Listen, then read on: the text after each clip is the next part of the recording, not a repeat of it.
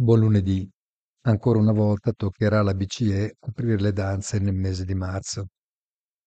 Giovedì è attesa la decisione sulla politica monetaria in Europa, o meglio, l'aggiornamento sul pensiero del Consiglio direttivo, che sarà tuttavia anticipato il giorno precedente dalla testimonianza del Presidente della Fed dinanzi al Congresso e alle domande cui dovrà fornire risposte.